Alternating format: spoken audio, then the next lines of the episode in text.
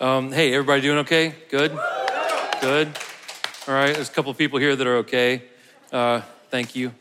So I'm glad you guys are here. We got a lot of ground to cover today. So, um, and I have to I have to preface today's lesson um, with two different things. The first one is well, more than two. There's there are several things. The first one is this: If you have never been to this church, we go through whole books of the Bible, which means we start a book of the Bible different times. We work through it chapter by chapter, line by line, until we finish it. Um, we've been in the Gospel of Matthew since the beginning of this year, and we probably won't finish it till at about late January, early February. So we've been in it for quite some time. Now, the reason I tell you that is because, in light of all the uh, recent events and things that are going on politically and in our nation and in our world and everything else, one would think that I just kind of cherry picked Matthew chapter 24 to be for this week, and I did not. I did not plan to talk. It's a chapter about the end of the world. I didn't do that on purpose. I just want you guys to know that. Uh, glad you think it's funny. I didn't sleep all week. You know, I'm like, Lord, how did it land exactly when it landed? But I'm sure that's intentional. I'm sure God worked it out like that for, for a reason. So we need to hear it for a reason. So that's why we teach the Bible the way we do it. And that's why I believe this expository teaching thing is very, very important. So that's, that's kind of the first thing I wanted to preface. The second one is this is, um, and it kind of connects to the first one, is uh, I'm apolitical, which means anything I say today has no political leaning. I, I'm, I'm not a political person. That doesn't mean I don't have opinions, doesn't mean I don't vote, doesn't mean that I, I don't have ideas or love our country or any of that stuff. I don't think it's a pastor's job to be political. My job is to teach the Bible, not to try to sway you to vote one way or the other. That's not my job, okay? So over the years, I bet 90% of all the people who have ever left our church, it's not because of theology, it's because that I didn't want to make Jesus a political God because he's not a political God. And I'm not going to move in that direction. So, and I don't, I don't apologize for that. But so I wanted to preface I'm, I'm not a political person, so nothing today has any leanings to the right or to the left. I, I just want to lean the way Jesus wants me to lean. And um, I didn't pick out this chapter just out of nowhere. We just happened to land on chapter 24. Now, where we were in chapter 23 is a very, very interesting place. Um, chapter 23 is, is pretty rough. What I mean by rough is, is Jesus is basically berating the religious community. And the reason he is berating the religious community is the religious community in his time cared more about their temples, they cared more about their nations and their city than they cared about people and the things of God. So Jesus comes at them really, really strong in chapter 23. And so most of chapter 23 is Jesus berating the religious community. And then at the very end of chapter 23, Jesus is lamenting. He's lamenting his city, he's lamenting his nation, not the geographical area, his people. He's sad that his people have turned away from God. And so he is lamenting them. We talked about last week, though, that Jesus is going to do a lot to get our attention. He's, he's always doing things, and he sometimes lets catastrophic things happen. Sometimes Jesus is the enactor of, if that's a word, the catastrophic things, right? He's the one doing those things, not because he hates us, but because he loves us. Sometimes he has to shake our world up a little bit to get our attention. Okay, that's what we talked about last week. This week we're going to talk about this. And again, I finished this on Monday, so I didn't write this. I wrote, I, I wrote this before the election happened. But are we prepared for the things that are to come? Are we prepared for kind of the worst case scenarios? That's what we're going to talk about a little bit today. So again, this is typically when I would pray and we were going to the word, but I want to do another preface. I want to, I want to kind of preface what is Matthew chapter 24 and 25. The next two chapters that we're going to be working on are called apocalyptic writings apocalyptic literature. And I wanted to kind of explain what that means a little bit. So, if you've been at this church for any length of time, we've done the book of Daniel before, and we've done the book of Revelation several times.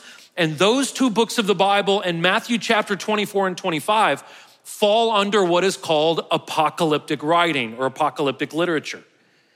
Now, whenever you say apocalypse, people get scared, right? Nuclear apocalypse, zombie apocalypse, right? All this stuff about apocalypse. All the word apocalypse means is an unveiling. It is revealing something to us. That's all the word apocalypse means.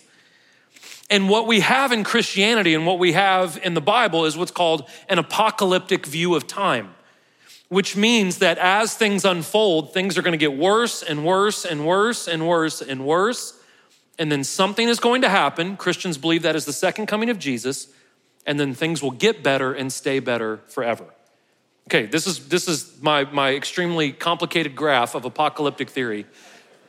Don't make fun of this, man. I made this. So, what's gonna happen is again, this is, this is timeline. And so things are going to get progressively worse and worse and worse and worse. Something is going to happen. Again, we believe that that's Jesus coming back. And then we're going to live, hopefully, all of us in this room, in eternity with Jesus Christ, and things will never be bad again. They will always be steadily good. Okay, that's called apocalyptic theory. It's important to remember with, with this lesson today. So, this particular portion of apocalyptic literature that we're going to be studying, Matthew chapter 24 and 25, is called the Olivet Discourse, which means Jesus is in the Mount of Olives and he is giving a very lengthy speech. It's his last speech before he's arrested and tried, falsely tried, and murdered, right? But what this last lecture is about, this last speech, is about how one day God is going to judge the opponents of Jesus and Jesus' teaching. People that do not believe in Jesus and people who have opposed Jesus. So, all of Matthew 24 and 25 is one long lesson. It's not to be broken up. We broke that stuff up a long time after Jesus uh, uh, came and went from this earth, and it was intended to be one fluid conversation. And what this conversation highlights is two things prophecy, which means things that are to come, and how we prepare for those things. So, prophecy and preparation. The first part of his discourse is the prophecy, the second part is how do we prepare for those things that are coming? Now, here's what's important about apocalyptic literature we need to make sure we don't miss the point of it.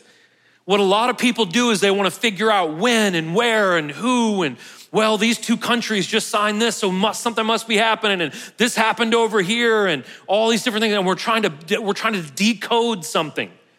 Now, listen, the Bible is not trying to conceal information from you, it's trying to reveal information to you. There's no secret codes in the Bible. There's no conspiracy series, theories. You don't add up every 14th letter and find out the descendants of Jesus are buried under the Louvre. You don't do any of that. That's not how the Bible works. That's just bad Hollywood, okay? The point is not to decode a series of events. The point is to prepare us for what is coming in the future. So some of the events in Matthew 24 and 25 have already happened. Some of them have been happening for the last 2,000 years. Some of them have not happened yet, right? We're seeing this progression of time, okay? So, and here's another thing that we struggle with. Just like the disciples in Jesus' day, they didn't want to hear about suffering. They didn't want to hear that times were going to get tough. They didn't want to hear about persecution. They just wanted to skip to Jesus coming back, right? and taking us to paradise. Modern day Christians, and this is for another argument for another day, who believe in the traditional view of rapture that we're just standing here and half of us are zapped out, that's not in the Bible, guys, and you can argue about that later when I do Revelation again. But this idea of Christians skipping all the hard stuff, that, that was never God's intention, and it's still not God's intention. So we have got it in our minds, though, as a lot of North American Christians, that we're gonna kind of safely hang out we're not going to get too close to people. We're going to bide our time. And then Jesus is going to swoop in, take us away, and we're never going to have to deal with any bad stuff. That kind of passive Christianity is not Christianity at all. We have a mission, we have an objective to disciple, baptize, and teach. We have an objective to get into the darkest corners of the world. Jesus says to be sent out like sheep among wolves, not to be passively sitting around until he comes by. We have something to do with this life we've been given, okay? all right? And to affect as many people as humanly possible in that time. So, the main point of apocalyptic literature is this the main purpose of prophecy and apocalyptic writings in the Bible is to stimulate us to be holy. It is to, it is to trigger us, it is to push us, it is to shake us up to be more like Jesus, to live more like Jesus, to, to, to build a stronger relationship with Jesus. Again, there's no secret codes, there's no conspiracy theories. It is a warning that one day time will end and we need to be prepared for that time. That's what apocalyptic literature in the Bible is, okay? So you should have got a notes handout. You guys were like, man, we should have just stayed home and watched the Titans game today. But, anyways, you should have picked up uh, uh, handouts on the way in. Um, everything will be on the screens in the room around you. And um, if you have an old school Bible like me, we're in the first book of the New Testament, we're in the 24th chapter. And if you have the Experience Community app, everything will be on there as well. So let me pray. we'll jump into chapter 24. We're only going to do about half of it and um, see where God takes us, okay? Thank you guys so much for being here. Um, let's pray. Father, Lord, we love you. God, I love this church, Lord. I love uh, the men and women in this, in, in, in this church. God, I pray that you keep your hand on us. I pray, Father, that we are prepared, God, um, that we don't get sidetracked or, or entangled in the chaos and confusion that is around us, God, but Lord, we stay focused on you. So, God, bless our church. Father, we don't just pray for our church, we pray for every single church in our city. We pray for all the great churches we work with up in New England and all the churches we work with overseas.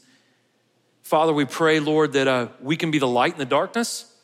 We pray that as we study your word today, God, that it will not only sharpen us and make us better, but, but Lord, ultimately that it honors you, makes you proud. And I pray, God, that everything that comes out of my mouth today, God, that it, uh, that it reflects your heart and that it's, you, it's what you want us to hear, God. Lord, we love you. We thank you. We praise you. We pray all these things in your son's name, God. Jesus' name, amen. Okay, so Matthew chapter 24 starts. Jesus has left the temple, right? He's walking out with his disciples and they're on their way out of town. Okay, that's where we pick up. As Jesus left and was going out of the temple, his disciples and came up and they called his attention to its buildings. He replied to them, Do you see all these things? Truly I tell you, not one stone will be left here on another that will not be thrown down. While he was sitting on the Mount of Olives, the disciples approached him privately and said, Tell us, when will these things happen? And what is the sign of your coming and the end of the age? Jesus replied to them, Watch out that no one deceives you. For many will come in my name, saying, I am the Messiah, and they will deceive many. You're going to hear of wars and rumors of wars. See that you are not alarmed. You should underline that, circle it, highlight it, draw some arrows to that. See that you're not alarmed. Because these things may take place, but the end is not yet. For nation will rise up against nation, kingdom against kingdom. There will be famines earthquakes in various places. All these events are the beginning of labor pains. That's just the beginning. Okay, so in Jesus' time, many of the Jewish people valued their city, they valued their country, and they valued their religious institutions and buildings more than they valued people and more than they valued the things of God. That's why Jesus was so mad. So as they're walking out of town, Jesus' disciples go, Look at how fancy our churches are. Look at how nice these buildings are. And Jesus looks at them and says, I assure you, every single one of these bricks is going to be on the ground soon. All of your man made institutions will be leveled and knocked down. Now, here's the thing about that it's not that being patriotic is wrong. My father fought in Vietnam. My grandfather fought in World War II. My father in law is a, retired sergeant major from the Army. We love our country, right? We're patriotic. There's nothing wrong with that. There's nothing wrong with success and accomplishment. There's not, there's not even anything wrong with a church having a nice building per se. But whenever these things become more talked about than your faith, whenever these things become the topic of conversation, whenever they, become the focus, whenever more money goes into these things, whenever they become more important than God and the people of God, they have become idols and they're wrong. Amen. They're wrong. And so God was trying to put these things into perspective. And what it does is it goes back to our hearts. The Jewish people put so much stock in their buildings, that was their crowning achievement. But as, as they, were, they were building these huge things, right, and looking really, really good on the outside, their hearts were distant from God. That was the problem. So God's judgment was drawing near to his people, but they were so self absorbed that they couldn't see it. Because when you're always looking at yourself, it's hard to see anything else. And that's what was going on. They were constantly just thinking about themselves and they couldn't see what God was doing just in the coming decades to that area. So the disciples wanted to know two things.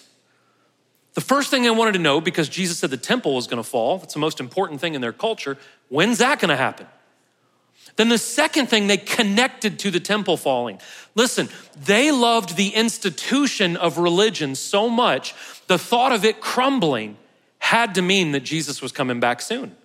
So they said, Well, when are you coming back? When's the temple falling apart? When is our beautiful building falling apart? And when that falls apart, how can we even go on living, right?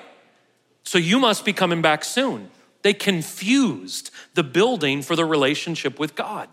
That's what they did. So they asked those two things When will the temple fall? When will you be back? So they start to work their way out of town.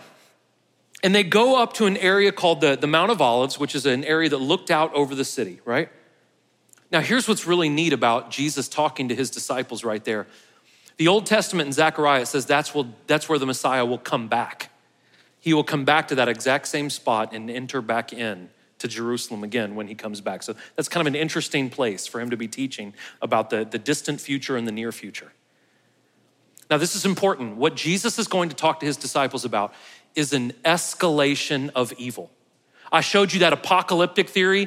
Things go down, down, down, down, down. Listen, the reason things go down, down, down, down, down is because evil is going up, up, up, up, up.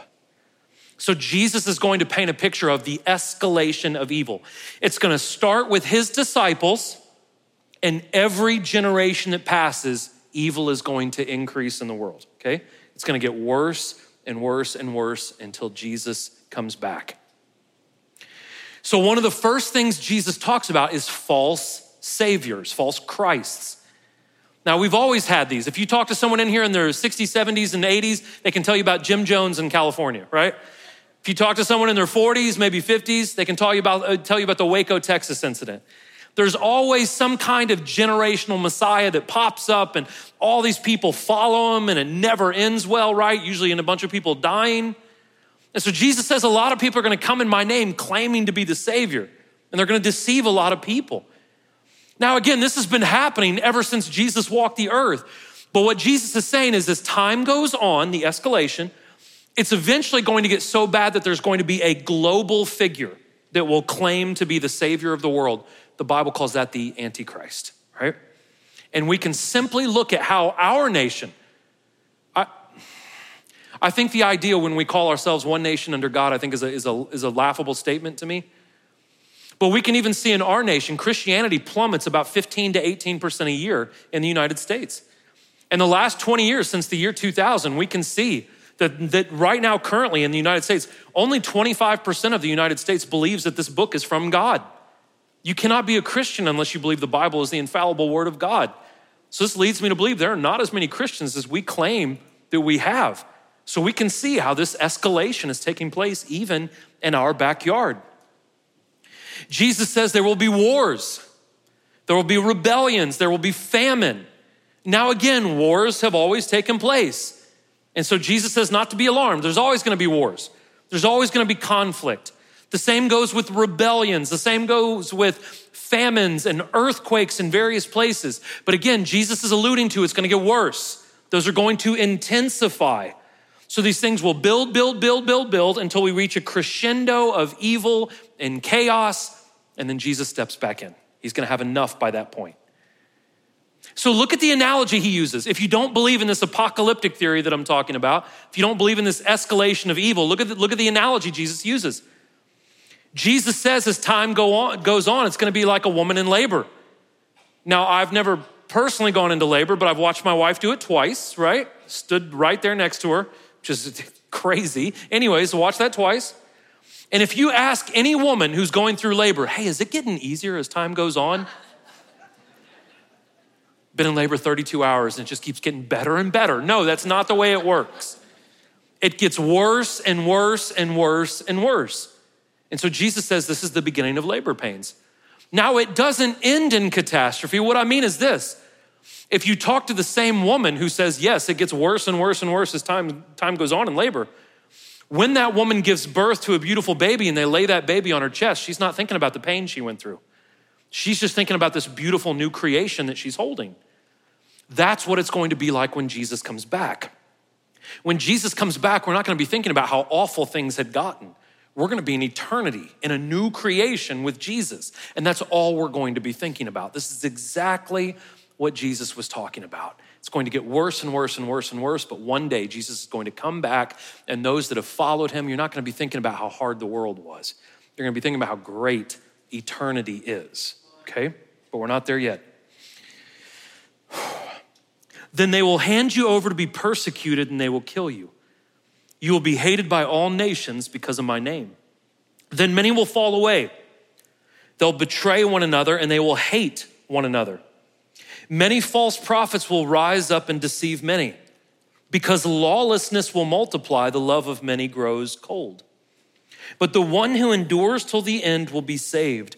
This good news of the kingdom will be proclaimed in all the world as a testimony to all nations, and then the end will come. So, again, we're working towards a finality, we're working towards an end time. And all of these signs that Jesus has mentioned thus far that we've read, right? Jesus warns us at the beginning don't take these too seriously yet, right? He says, do not be alarmed yet. Just because you heard that, that a peace treaty was signed in Israel, I remember when that happened, I had probably 15 people get a hold of me and be like, ah, there was a peace treaty signed. And I said, give it a couple of days. And then missiles were shot the next day, right? So don't be alarmed. Don't, don't like get rid of your 401k and wait for a comet. Just chill out for a second. And so as time moves on, though, Jesus stops using kind of the cautionary verbiage, kind of leading us to believe that as time goes on, we should take this whole eternity thing a little bit more seriously. You know what that means? Let's say Jesus doesn't come back for another thousand years, right? Just because Jesus doesn't come back for a thousand years, every single day that passes, we should be thinking more and more about eternity. We should be thinking about the state of our souls. We should be thinking about the state of the souls of those around us and that we care for, right? We should be thinking of that. Every single day that passes, eternity should be on our minds. We should be thinking about those things. And Jesus says they will hand you over to be persecuted. Why? As time goes on, why will people start persecuting Christians? The reason people will start persecuting Christians more and more is real disciples of Jesus will point out to the world that their system is broken. And they will be hated for that. They will start to point out that the political system is broken, the entertainment system is broken, the economic system is broken, right? They will start pointing those things out and people will hate them for that. The real believers of Jesus will also point out the selfishness of the world, the sin of the world. And because of that, people will hate them and it will reach the point of killing them. Have you not seen it in your nation? Have you not seen it that if you stand up for biblical principles, you're small minded, you're bigoted, you don't believe in science, you're ignorant, you're hateful, it's hate speech? Have you not seen it? And so, what's going to happen is because it will become increasingly difficult to stand by the principles of this book, Jesus said it. People will turn away. Not only will they turn away from the faith, if you've known anyone who's turned away from the faith, nowadays it's not enough to just walk away from your faith. You have to hate everyone who's still in that faith. And they speak poorly about you and they, they push you down and they hate one another because many people will choose comfort over carrying a cross.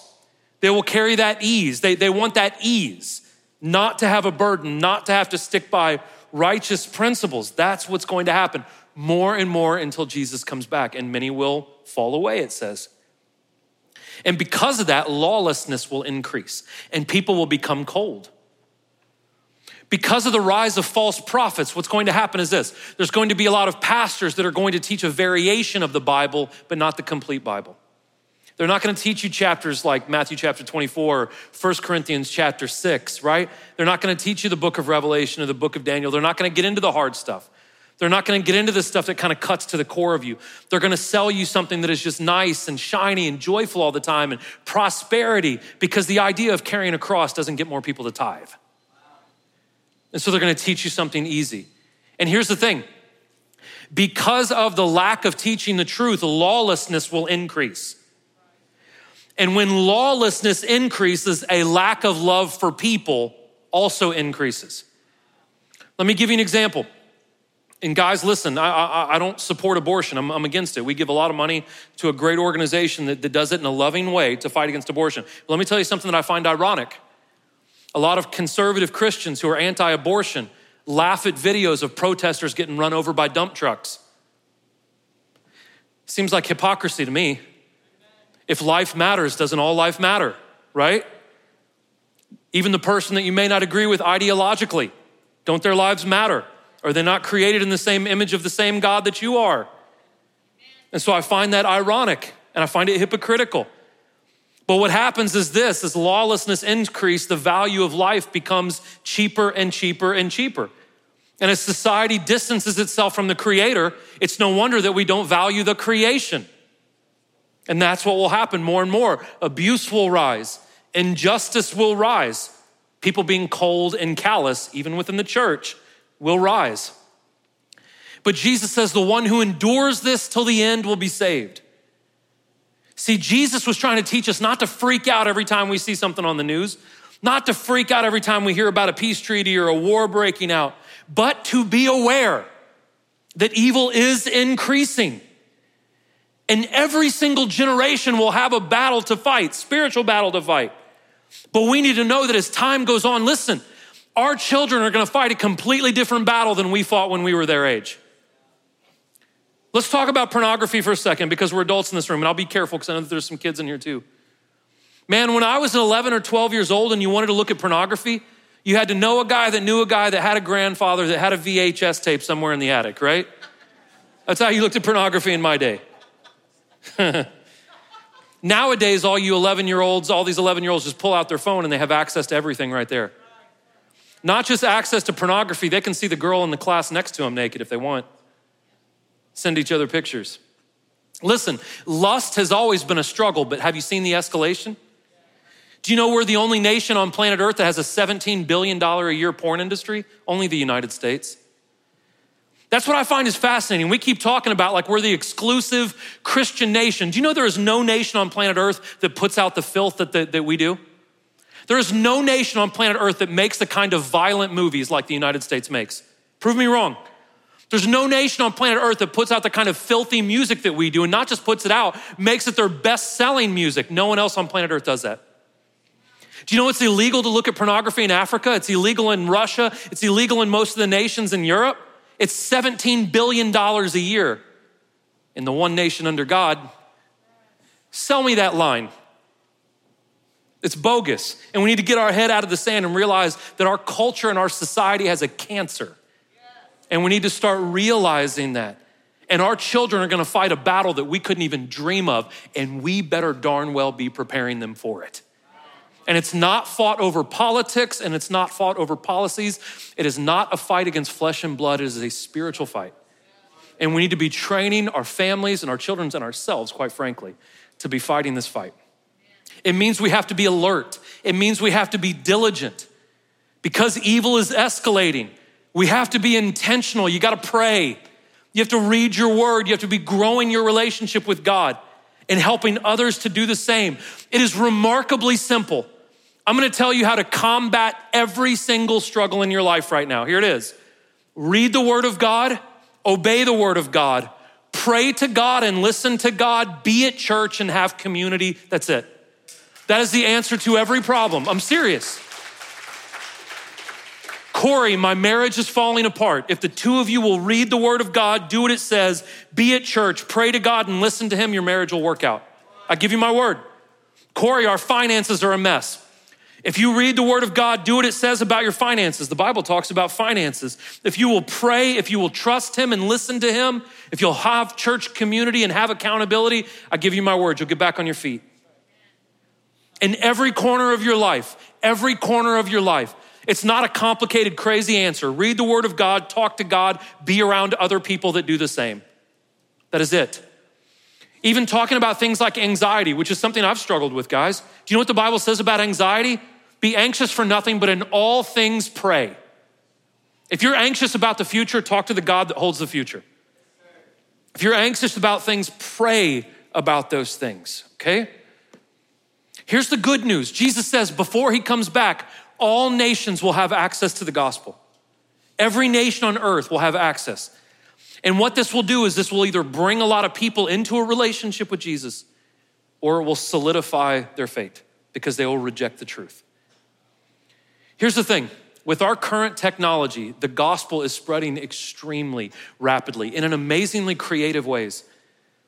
There's a guy that comes to this church He's with the National Guard. He's a recruiter, and he's got a really neat ministry. Would have never thought of this. He has a Twitch account, and he's got like tens of thousands of kids that watch him like do these video games thing, and all these kids talk to him, and they do all this stuff. And as he's doing all this stuff, he, he shares the gospel with them. And every month he, he sends me an email and he says, Hey, I need 15 more Bibles. These kids all over the country are just asking me questions. And he's sending Bibles to all these people that he's meeting over his Twitch account as he's playing video games. That's cool, man. It's creative, it's different. But because this technology, the gospel is spreading. We go to these little islands in Lake Victoria in, in Uganda. Islands, I mean, not much bigger than this room we're at. People have never been off these islands. They've never seen people with my color of skin. We'll roll up on these islands and we get these little things. It's a little box. It's, it's about half the size of like what an old school iPod was. It's got one button on it and it's got headphones. And it comes in Swahili and Lugandan. Those are the, the languages that they speak. And we can give them these boxes. It costs about $10. They can put the, the earbuds in, hit a button, and it reads the entire Bible from Genesis to Revelation. It costs us about $10. So we can roll to these different areas and give them these things and copy, copies of the scripture. See, the gospel is advancing at very, very rapid pace, which is a good thing, but it also means that time is getting shorter and shorter. So when we see the abomination of desolation spoken by the prophet Daniel standing in the holy place, let the reader understand. Then those in Judea must flee to the mountains. A man on the housetop must not come down to get things out of his house. A man in the field must not go back to get his coat. Woe to the pregnant woman and nursing mothers in those days. Pray that your escape may not be in winter or on the Sabbath. For at that time there will be great distress the kind that hasn't taken place since the beginning of the world until now and never will again. Unless those days were cut short, no one would be saved, but those days will be cut short because of the elect. So Jesus is referring to something that Daniel said in the Old Testament. He uses this phrase, the abomination of desolation. What an abomination is, is this an abomination is anytime something unholy happens in an area where something holy should be happening. Um, for instance, this is a, a Christian church. We believe in Jesus Christ, right? If you were to come in here and if I were to bring a shrine to Vishnu or Krishna or, or, or some other god, that would be an abomination because something that, that is unholy has taken the place of something that is holy. And whenever an abomination takes place, it leads to desolation, which means devastation. So, the exact abomination that Jesus was referring to is in 70 AD, about 30 years after Jesus spoke these things. Rome came in, they completely leveled Jerusalem, and where the temple was, they set up Roman gods where the temple was. It was an abomination to God, and they devastated the area.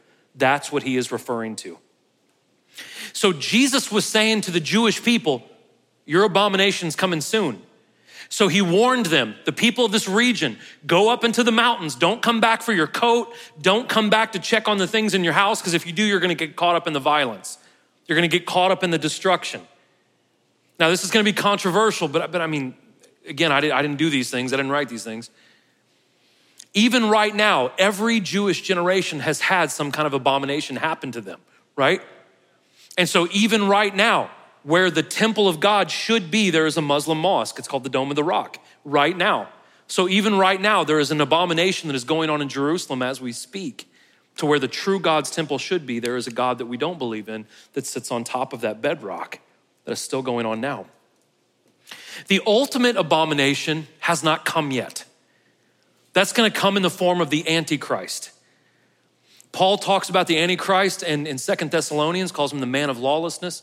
John, of course, speaks about it in Revelation chapter 13. And what the final, what the, the, the last abomination of desolation is going to be globally. People all around the globe are going to focus on one individual and they're going to think that this individual is the Savior. They're going to adore this person and fall at this person's feet. And so, though there will be multiple abominations, again, things are escalating. Remember that. Things are escalating, escalating, escalating to where the entire world will be focused on one individual that we call the Antichrist. So, up to this point, up to verse 21, it's referring to 70 AD. So, Jesus was talking about their near future. And then in verse 21 and 22, Jesus moves to our future. And he says, as bad as Rome being destroyed sounds, he assured his people one day it's going to get even worse. One day there's going to be something much, much worse, something that will never happen again because the earth can't even stand it. and we call it the Great Tribulation. That is the last three and a half years of the last seven years of human existence on this earth, okay? So again, evil increases, increases, increases, and evil increases to such a point to where Jesus says, I'm done. We're done. And he's gonna step back in for the last time, okay? Now, Jesus says those days will be short, but they're going to be very, very intense. Jesus says, unless those days were short, no one would be saved. Now, there's two different interpretations for that, and maybe they're both a little right. The first interpretation is this if you go into the book of Revelation and you read about the seals, the trumpets, and the bowls, right, the things God pouring his wrath out, if you read about those things, cataclysmic events, right? Meteors hitting the earth, volcanoes erupting into fresh water and salt water, contaminating things, ecological disasters, all these things taking place. The first interpretation of this phrase that no one would be saved is if God continued to do what he did in Revelation too long, he would literally rip the world apart. He would tear it up, it would be destroyed. The other interpretation is because of the evil and persecution during this time, that if we were to be in that too long, even the best of Christians wouldn't be able to stand it. They wouldn't be able to make it. So God cuts those days short. However, you interpret that, I don't know if there's a right or wrong there, we don't really know. But because of the elect, because of the people that follow Jesus, God is going to cut those days short. They're going to be limited, okay? So let me tell you something about my job. I, I love my job the majority of the time. I do. I love what I do. There's nothing else I would rather do than be here doing this with you right now. I'll also tell you, I lose a lot of sleep, and it's a very, very difficult job to do, especially in a year like we've seen where so many people have not just stepped out of the Experience Community Church, they have stepped out of the family of God. Seen droves of it. It's been very, very difficult. It's been a hard year. Um, guys, this is something, though, that, that we have been talking about. If you've come to this church for any length of time, we have been saying stuff like today for years and years and years and years and years, trying to prepare ourselves for what's going to take place. So, as much as I love my job, this is a very, very hard statement for me to make, but I believe it with all my heart because I believe the Bible supports it. The Bible gives absolutely no indication that society and culture will ever get better. It doesn't. But I hear a lot of Christians saying, one day we're gonna win this nation back. One day we're gonna conquer culture. We're gonna conquer society. One day politics is going to be righteous. One day all of this is going to be back the way it was. And I think some of us need to accept the fact that those good old days will not return. Your children will never live in the same culture and society that you lived in. It will not happen. It will not happen. And the Bible gives no indication otherwise. Evil will escalate. And if that apocalyptic theory is right, which I believe it is, things will get worse and worse and worse and worse. So here's the thing if we believe that today, if you believe that, it's not a happy thought. But if you believe that, then the question must simply be are we prepared for that? If Jesus was correct and he says it's going to be like labor pains, are we prepared for that? Have we done what we needed to do to be ready for when those times come? Listen, man, I'll tell you, just looking at 2020, there was a lot of professing Christians that were not prepared for 2020. And because of that, we saw them leave. Because of that, we've seen people turn. I can't tell you how many divorces we had to go through in the first couple of months of that isolation. How many people relapsed back to drugs and alcohol? How many people relapsed back into porn addictions and sexual deviation? I can't tell you how many people because they weren't firmly rooted in Christ. They weren't prepared for the storm. So, again, we need to ask ourselves have we insulated ourselves with God's word? Are you reading God's word? You don't have to be afraid of the future if you've read God's word because God tells you how it's going to shake down in the end. Is it going to be bad for a while? Yes. But in the end, Jesus wins. And if we are on his side, we win too. But you will not know that if you do not read the word. You will not have the wisdom. You will not have the insight. You will not have the discernment to navigate the storm unless you're in the word of God. Have you prepared yourself with prayer? Do you talk to God?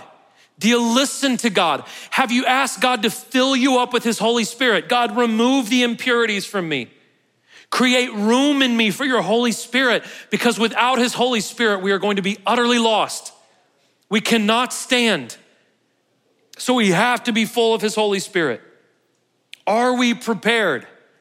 Because all the things that are happening right now should be stimulating us back to Jesus, closer to Jesus. So is the increasing evil around us. And again, if you haven't noticed it, you're just not looking. If you have not noticed that the, world is increasingly evil, is that increasingly evil culture in society, is that pushing us towards Jesus? Or is it tempting us to give up? How many analogies does the Bible use? Those who finish the race, those that fight the good fight, those that survive till the end, right? Who push forward till the end. It's gonna be a fight. Guys, there's so many of us, we heard about these things, right? And we read about these things, and we thought that was going to be some generation way off in the future. It's in your face, it's here. It's here. And how are we responding? To me, it's fascinating though, the chaos of the world. You know what I've learned in 2020, me personally, is man, everything that we thought could save us has fallen apart. It has just made me rely on God that much more. I don't have as much faith in humanity as I used to, but I have the utmost faith in God. Because we've seen politics fall apart, we've seen entertainment fall apart, we've seen economies fall apart. We've seen that we've seen everything. We've seen the crack in every foundation. And Jesus still remains still remains strong. So the fruit of this society, the corruption and the lies and the deceit, I'm kind of getting a kick out of a lot of people right now. They're just like, man, our government's corrupt. They've been corrupt forever. Every government has corruption. Listen, even when things look good, if your senator makes eight times more than the constituent he represents, that's wrong. There is, there's always been corruption and evil. When you can become a multimillionaire being a worker for the people, something is wrong. We should have always known this. That's why Jesus didn't come to fight a political battle. He came to fight for the souls of man. That's why he came. Do you want to know my tweetable moment right now? My tweetable moment is this. We have been so focused as Christians on trying to win the soul of a nation when we have missed the soul of our neighbors. That's my thing right now. We keep talking about saving a society when your neighbor's going to hell. Your kids are gone wild, right? Your marriage is falling apart and you're talking about saving culture. It's crazy. It's lunacy. And so we've got to get back to, to, to, personally getting closer to God and then working on the people around us. And God is going to continue to shake the world. It says it. He's going to continue to rattle the cage. And the whole time you can almost see God in your mind's eye going, I'm here.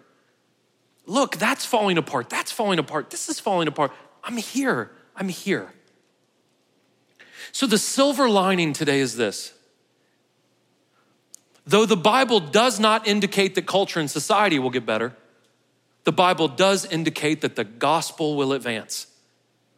That as evil increases, so will the church. That so will people getting saved, hearts being changed. And here's what we have right now, brothers, sisters we have an opportunity right now. We have an opportunity. I remember in Murfreesboro several years, several years ago when they were building the mosque and Christians lost their ever loving mind. We did such Christ like things as throwing pig carcasses on the lawn of the mosque. That happened. Spray painting things on the side of the mosque. We did those things. Now, listen, I don't agree with Islam. I don't. But you know, the first thing I thought when I found out they were building the largest mosque in the southeastern part of the country, you know what I thought? I'm not gonna have to go to Iran to save Muslims. God has brought them right to my backyard. God has brought them right to me. You know what's fascinating? We have a man on our staff, his name is Muhammad. Hard to imagine, he was once a Muslim. Not just a Muslim, he was an imam, which means he was a pastor of a mosque. He works on our staff now.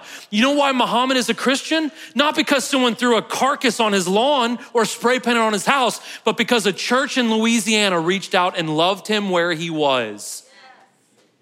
We have an opportunity, folks. We live in a culture where people find their identity in their sexuality and their gender. They find their identity in their economics and their political affiliation. We have an opportunity right now not to spit on them, not to call them names or argue with them on social media. We have the opportunity in light of all the chaos that is going on to say, you think you're going to find your value in this, but you're not. Let me show you where your value really lies. You are made in the image of God. It's not spitting on them, it is showing them that there is something greater. It is showing them the path. Do you know that all these people who find their identity in money and sex and drugs and pop, do you know they're just trying to find value? They're just trying to find affirmation. They're just trying to be known. And we have the ability to walk up to people and say, You are known, not for your gender, not for your money. You're known because God sees you, He knows you. He knew you before you were knit together in your mother's womb. He knew every, he knows every hair on your head. He knows every mistake you're going to make, and he still loves you. He still loves you. We have an opportunity right now.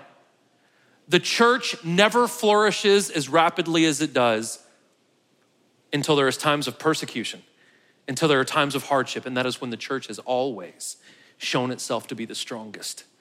You have an opportunity. The question is are we seizing that opportunity? We've got to love people. So, two simple questions Are we preparing? If you believe that this word is the inspired word of God, everything I've said today, I believe I can back up with this word, and things are not going to get easier. Are you prepared for that? Jesus says it's like two men. One built his house on sand, right? Had the ocean view, had the, the, the, the, the, the ocean mist coming in. It was probably a, a more beautiful place to build a house, but the foundation couldn't hold it up.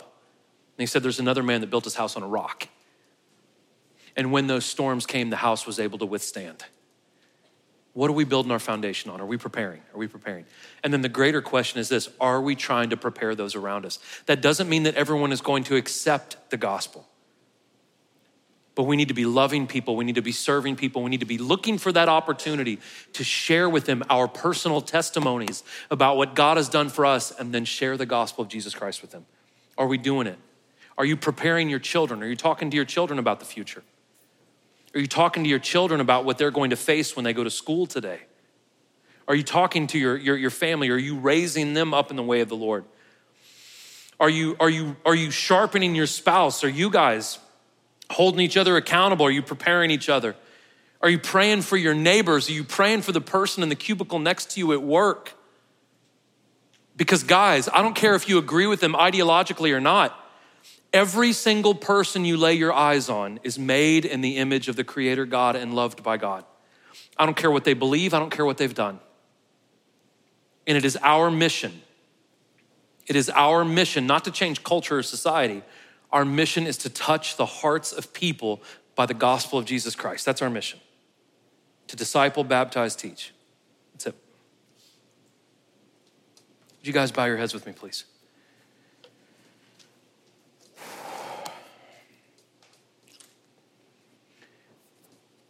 Hey, listen, if you are in this room and um, maybe you don't have a relationship with Jesus, maybe you're struggling with doubt, maybe you're confused a little bit, that's, that's totally fine. So glad you're here.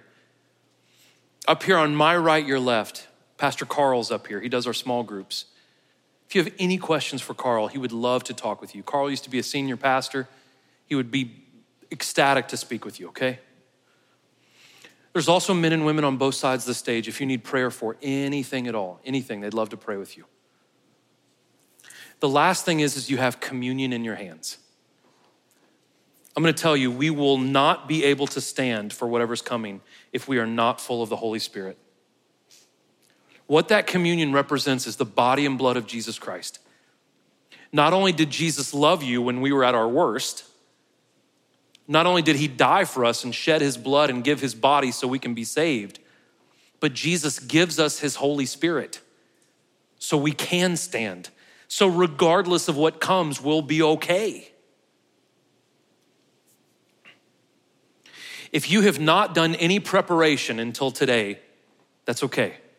We can start right now.